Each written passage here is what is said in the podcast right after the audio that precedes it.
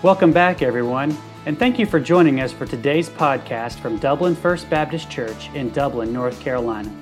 We hope you'll be encouraged today as you listen to our message. For more information, please visit our website at www.dublinfbc.org. That's www.dublinfbc.org. Now let's join the congregation of Dublin First Baptist as we listen to the preaching of God's Word.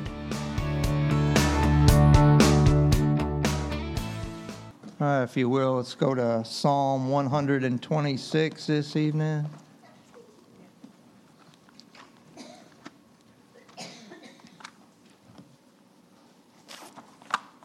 About halfway through now, about halfway through the, the songs of ascent, those 15 songs um, from one, Psalm 120 to Psalm 135.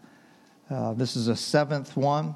These songs that God's people Israel would sing as they traveled as families from all over Israel up to Jerusalem to worship the Lord at one of the feasts he commanded them to observe. This one, Psalm 126, might be one of the newer ones among the 15. Uh, its content indicates that it was probably written after the exile. Uh, so, after, you know, that's that time in Israel's history when uh, most of the people were taken as captives uh, by Assyria. And then Assyria got conquered by the Babylonian Empire, but they were still there as captives. And then Babylonians got conquered by the Persian Empire. And they were finally allowed to return back to Israel under the Persian Empire, you know, um, Nehemiah, the time of Ezra. And this song here, it celebrates their deliverance from captivity. And it also expresses the demeanor of those who have been delivered, and it lets us know what God demands of those who have experienced deliverance. So let's read it. Let's read Psalm 126 and then ask God's blessing as we study it together. It says, When the Lord brought back the captivity of Zion, we were like those who dream. Then our mouth was filled with laughter and our tongue with singing. And they said among then they said among the nations, the Lord has done great things for them. The Lord has done great things for us, and we are glad. Bring back our captivity, O Lord, as the streams in the south. Those who sow in tears shall reap in joy. He who continually goes forth weeping, bearing seed for sowing, shall doubtless come again with rejoicing, bringing his sheaves with him. Let's pray. Father, thank you for these six verses here. Thank you for the seventh song that your people used to sing as they would travel to worship you together. And uh, I pray that tonight, as we study the lyrics of this song, um, you would remind us of the amazing grace that's ours in Jesus Christ and you delivering us.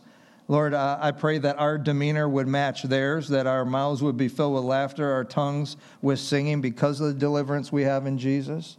And, and Father, I pray that um, what you demand of us as followers of Christ, that we would be out making disciples that we would see that as our life's work until uh, you return or call us home. I pray that we would be uh, burdened to do that, to see others experience the deliverance we have in Jesus. We pray this in His name. Amen.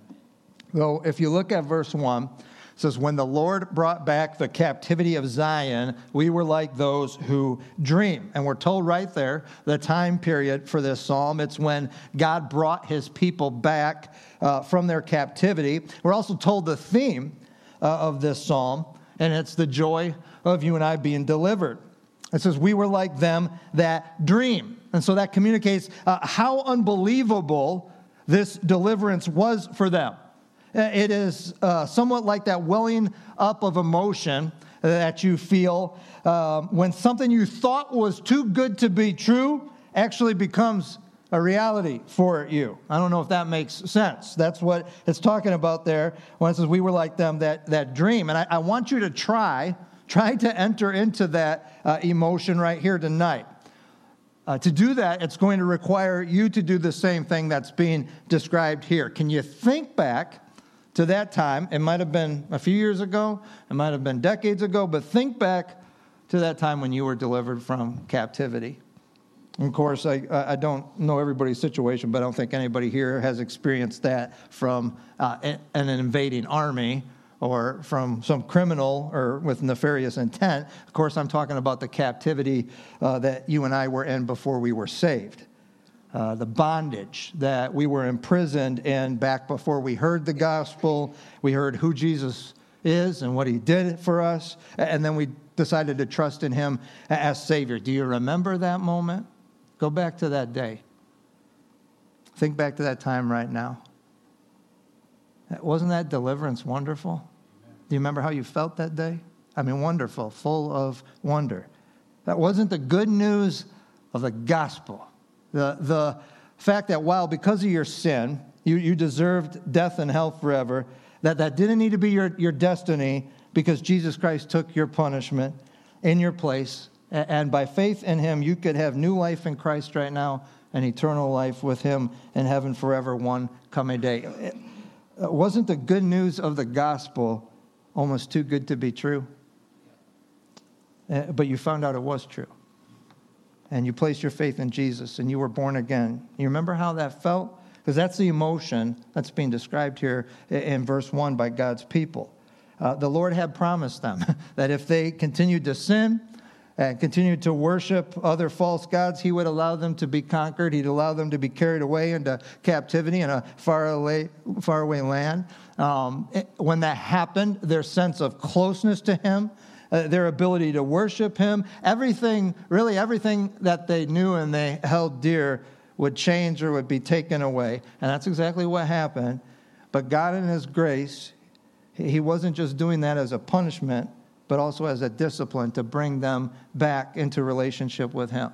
And that's clear because even before He he had them carried away. He told them exactly how long it was going to be. He told them the timeline of the duration for their captivity.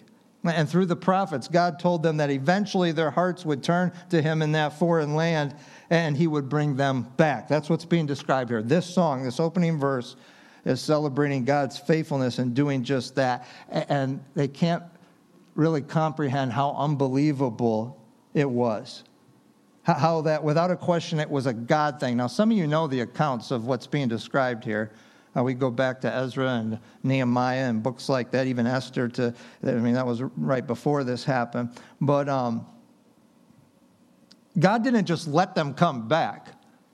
He, he actually funded the trip by the Persian king and government, didn't he? I mean, that's a God thing. That's, that's like a dream. Nehemiah returns to Jerusalem to rebuild the city wall. And not only is this trip authorized, but it's funded, it's guarded by a contingent of Persian soldiers. It was almost like a dream. It was too good to be true, but it was true. And so is our own deliverance in Jesus Christ. Amen? Amen. I mean, uh, let us never, let's make sure that we never let the years that might have passed since we were saved let us never allow the deliverance that's ours in Jesus Christ become mundane. You and I, like thinking it's even deserved, because it's nothing other than God's amazing grace to us. That's what it is. Verses 2 through 4, it describes the demeanor of those who were delivered. How, how did this deliverance impact them? Verse 2 says, Well, then our mouth was filled with laughter and our tongue was singing. I want to just pick that apart. If God's delivered you, Christian, uh, this description ought, ought, to also be your demeanor. Now, I don't know if there's anything worse than a Christian who's, who's got no joy. Now, I'll tell you this uh, if their demeanor is joyless, uh, their testimony of being delivered is pretty unconvincing. Uh, and I'm not saying that a Christian can never experience sorrow or sadness. Um, even though we're delivered, we live in a world uh, where the effects of sin run rampant, there are things that happen to us that make being joyful, full of joy, it makes that difficult. Uh, and I already mentioned Nehemiah. That happened to the people of God who had been brought back from captivity uh, then, too. The, the temple was being rebuilt, and the people gathered to worship together again. God's word was read. And when that happened, they realized how horribly that they had been in rebellion against God. Now, they weren't now. Uh, but they had started to think back about how they had lived before they had turned to the Lord. And tells us that they all started weeping. and do you know what Nehemiah told them in Nehemiah 8:10? He said, "Do not grieve, for the joy of the Lord is your what?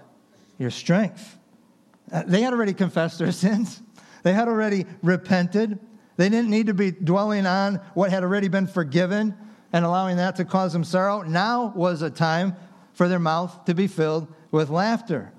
Now, understand that there are seasons for sorrow. God makes that much clear in, in the book of Job. Uh, in Ecclesiastes 3 4, there is a time to weep. But don't forget to finish that verse. There's also a time for laughter. And even in the midst of trials and tribulations, even um, when we're going through persecution or problems, if we have been delivered from sin and death and hell by God's grace to us in Jesus Christ, that's a source of joy. That's a source of joy for us. Uh, it means our Lord has taken care of our most serious problem. Uh, we have reason for our mouths to be filled with laughter. Uh, there's a book in the Old Testament that describes a lot of sorrow, uh, and it's also about the captivity of God's people. In fact, the book is it's got a sad name, uh, Lamentations.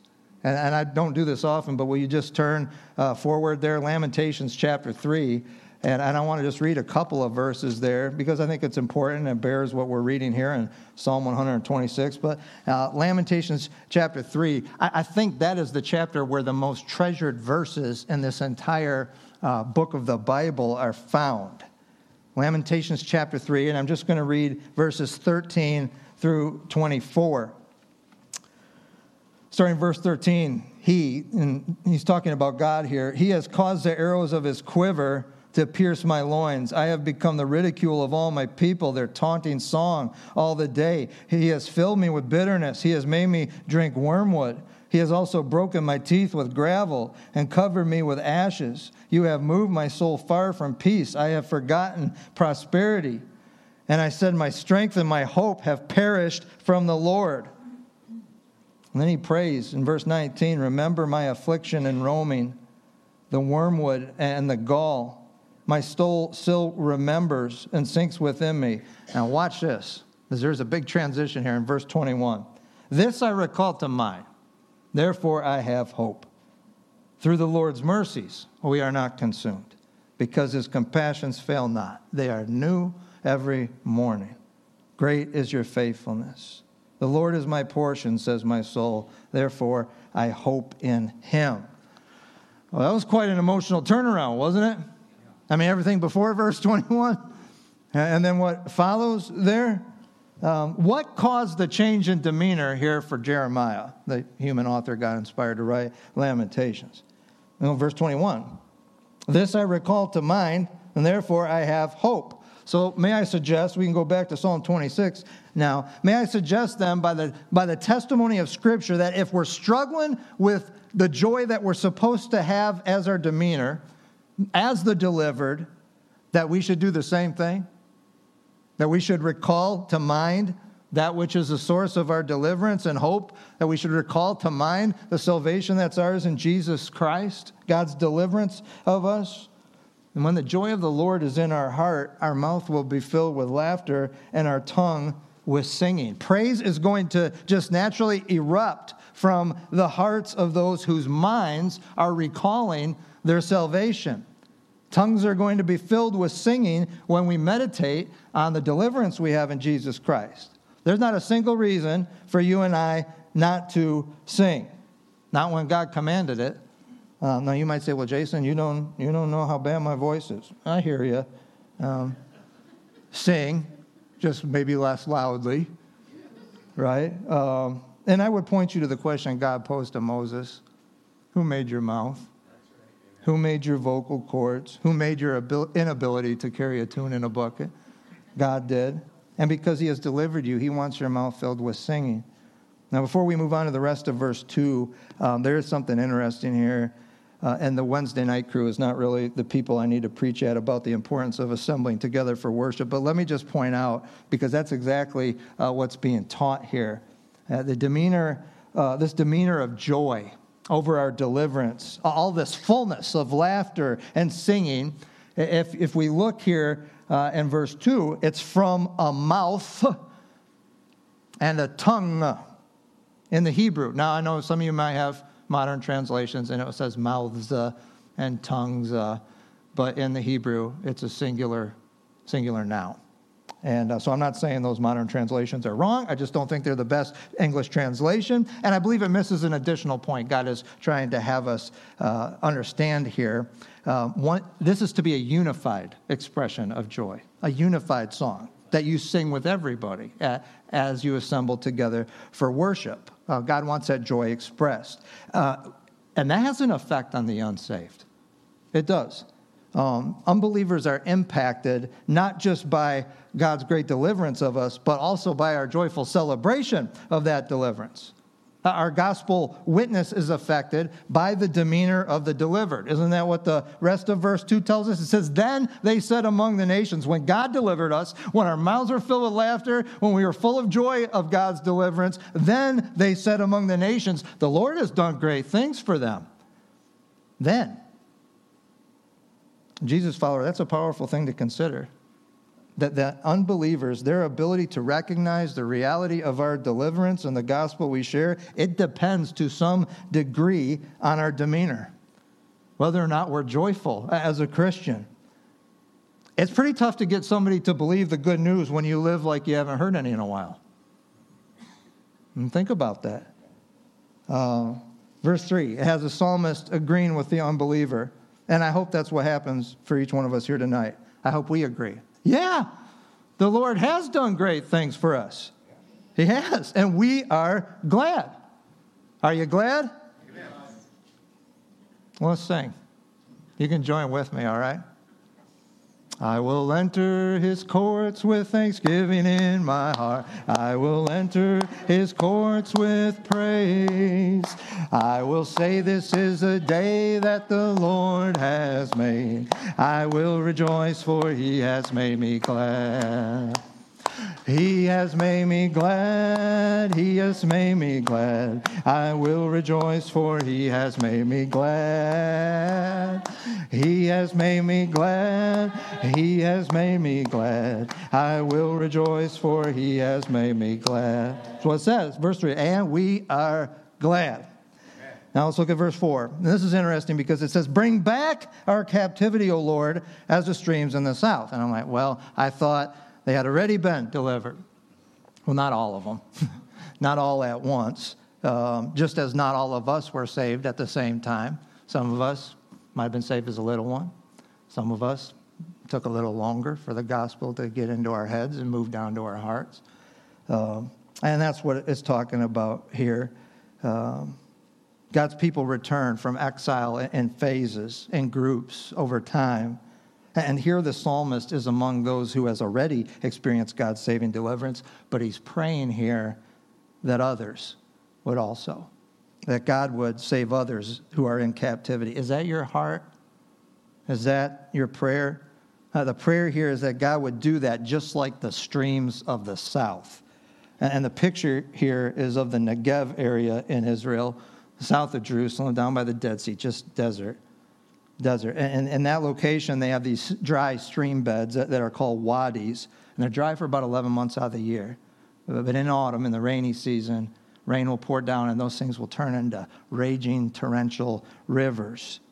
And that's what the psalmist wants to see. He wants to see, for, for those who are in the dry desert, in this parched land of captivity, he wants them to experience God's deliverance. He wants them to turn to the Lord and in a number like a raging river. Do we want to see that kind of thing happen? And I hope so. I hope verse 4 is our prayer. The, the only joy that is comparable to you and I being delivered ourselves is when we witness, or maybe God uses us um, to help somebody else turn to faith in Christ. It's like your joy in Christ is being redoubled when somebody else decides to receive Jesus as Savior. And let's not forget, that's the demand for those who have been delivered. The demand is that we plant seeds that God can use in the deliverance of others. The demand is our, our participation in the Great Commission. You know, one of the most common metaphors or written object lessons that we find in the Bible is this uh, agricultural themed one that we find in verses 5 and 6, one of sowing and reaping. And this one's a little different than most of the others because these verses talk about tears and I talk about weeping in that context. Now, I know I have mentioned this to you before. I don't know if it was Wednesday night, year, years ago, Sunday night, months ago. I don't remember. But uh, often we take these two verses out of context uh, of this entire psalm. And when we do that, it can make it difficult for us to understand what God's communicating to us here. So let me ask you a question. Um, in planting seeds, and some of you are farmers or you come from a farm background, in planting seeds or in farming in general, is there anything particularly sad in and of itself? I mean, just in being a farmer? Is there anything particularly sad? I mean, this is a time of the year when most of us who garden, I know Scott and Mary do, and I attempt to, uh, most of us are planting that. Maybe we're starting seeds in trays. It's not a sad time, uh, it's a hopeful time. My mind is usually filled way too optimistically with what I'm going to harvest throughout the summer. I'll take some of these over to you, and I'll take some of these over to you, and I usually don't have any come that time, right? Um, but no, there's nothing inherently sad about farming or sowing. Um, that being the case, why all this talk about sowing in tears and continually going forth weeping, bearing precious seed and sowing. Sowing in tears and continually going forth weeping, bearing precious seed and sowing. But why the connection between sorrow and sowing?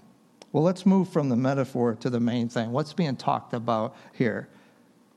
What is sowing? In Jesus' parable, um, what were they sowing?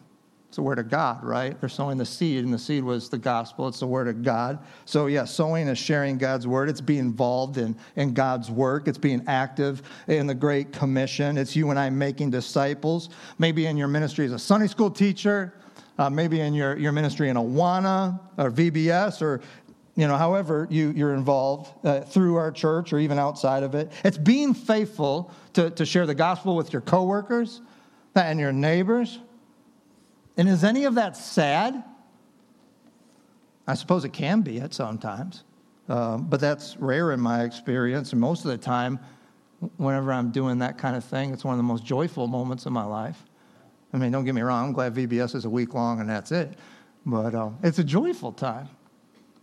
When I'm in Cubbies every other Sunday night, it's a joyful time, right? Most of the time. Yeah. It's a joyful time. So what, I don't. What, what's what is God talking about? It's something I love to do. It's a source of blessing for me. But here's where I think the sorrow and the sowing connect. Sometimes life in general is sorrowful, isn't it? Yeah, we know that. Even for farmers. And, and when it is, can they sit in the recliner and sort out their feelings? Can they um, just wait and take a break till they feel more joy before they get out there and plant seeds? Can they uh, wait before they get out there and feed the livestock or weed or fertilize. Not if, not if they want to harvest, they can't. No. And I think that's a picture here. It's a picture of the delivered. You and I who've been delivered, we're sowing in tears. We're continually going forth, weeping, while bearing precious seed for sowing. And that's what we're to do. Uh, when we are joyful and when we're not, when we're sorrowful, if we want to reap in joy, because that's the promise. And if we want to come again with rejoicing, bringing our sheaves with us. Let's, in closing, let's just think about Jesus. Let's look to him for example. When was Jesus sorrowful, full of sorrow? Was there ever a time in his life when he was full of sorrow? in the garden, right? Yeah, in the garden. What was he doing in that situation? Was he sowing? Was he planting seeds during that time? Yeah, he's praying. So he's teaching his disciples about the importance of prayer, especially in really difficult times in your life. He's teaching his disciples in that moment when he's full of sorrow. He's teaching them about being vigilant during times of temptation. And we can move forward. Their resting party, they come to, to get Jesus. Peter lops off an ear. Jesus still sorrowful. Is he planting seeds? And then says, Then Jesus said to Peter, Put up your sword in the sheath the cup which my Father has given me, shall I not drink it? Is Jesus planting seeds? He's teaching Peter about the commitment that's required in the Christian life. He's teaching Peter about enduring difficult circumstances. He's teaching Peter about trusting in God's sovereignty. Yeah, Jesus is sowing seeds. He's making disciples. We could go a little forward. He's hanging on the cross in his final moments. Definitely sorrowful. Experiencing pain, unlike any of us will ever experience. Is Jesus sowing seeds? His apostles, uh, John and Jesus' mother are right there. Jesus says to her, uh, Behold your son, meaning John. And he says to John, Behold your mother. He's sowing seeds, even in the midst of those tears, in the midst of that pain. We could rewind as Jesus hangs on the cross, and there's, there's a person on each cross next to him. Is he sowing seeds? Yeah, one of them. One of them went with him. And, and Christian, you doing this, you, you being faithful, you uh, sowing in tears, you continually going forth while you're weeping, bearing precious seed, you doing that may be the very thing that God intends in what you're going through. The reason he, He's having you go through it. How are unbelievers, or, or how are young in the faith believers, how are they ever going to learn what it means to faithfully follow Jesus in sorrow if you and I don't sow in tears? And if we quit, or if we hide every time uh, something comes our way when God wants us to continually go forth weeping, bearing precious seed. So, church, um, don't ever lose the amazing aspect of God's grace to us in Jesus. In the opening verses of this song reminded uh, when, when we think about the deliverance we have in Jesus Christ, that should always result in true joy for us. And a joy that doesn't pass like mere human happiness, but one that's solid enough to impact our demeanor because we've been delivered. And that joyful demeanor, it, it, can be used of God in the deliverance of others. They might want to understand why you have that joy. It can cause them to ask about, to seek Jesus for the hope that we have. And joy can do that, but so can sorrow. That's what the last two verses of these of this song is talking about. God uses both of those because he uses our dependent on him, dependable service and he uses our unshakable faith in him.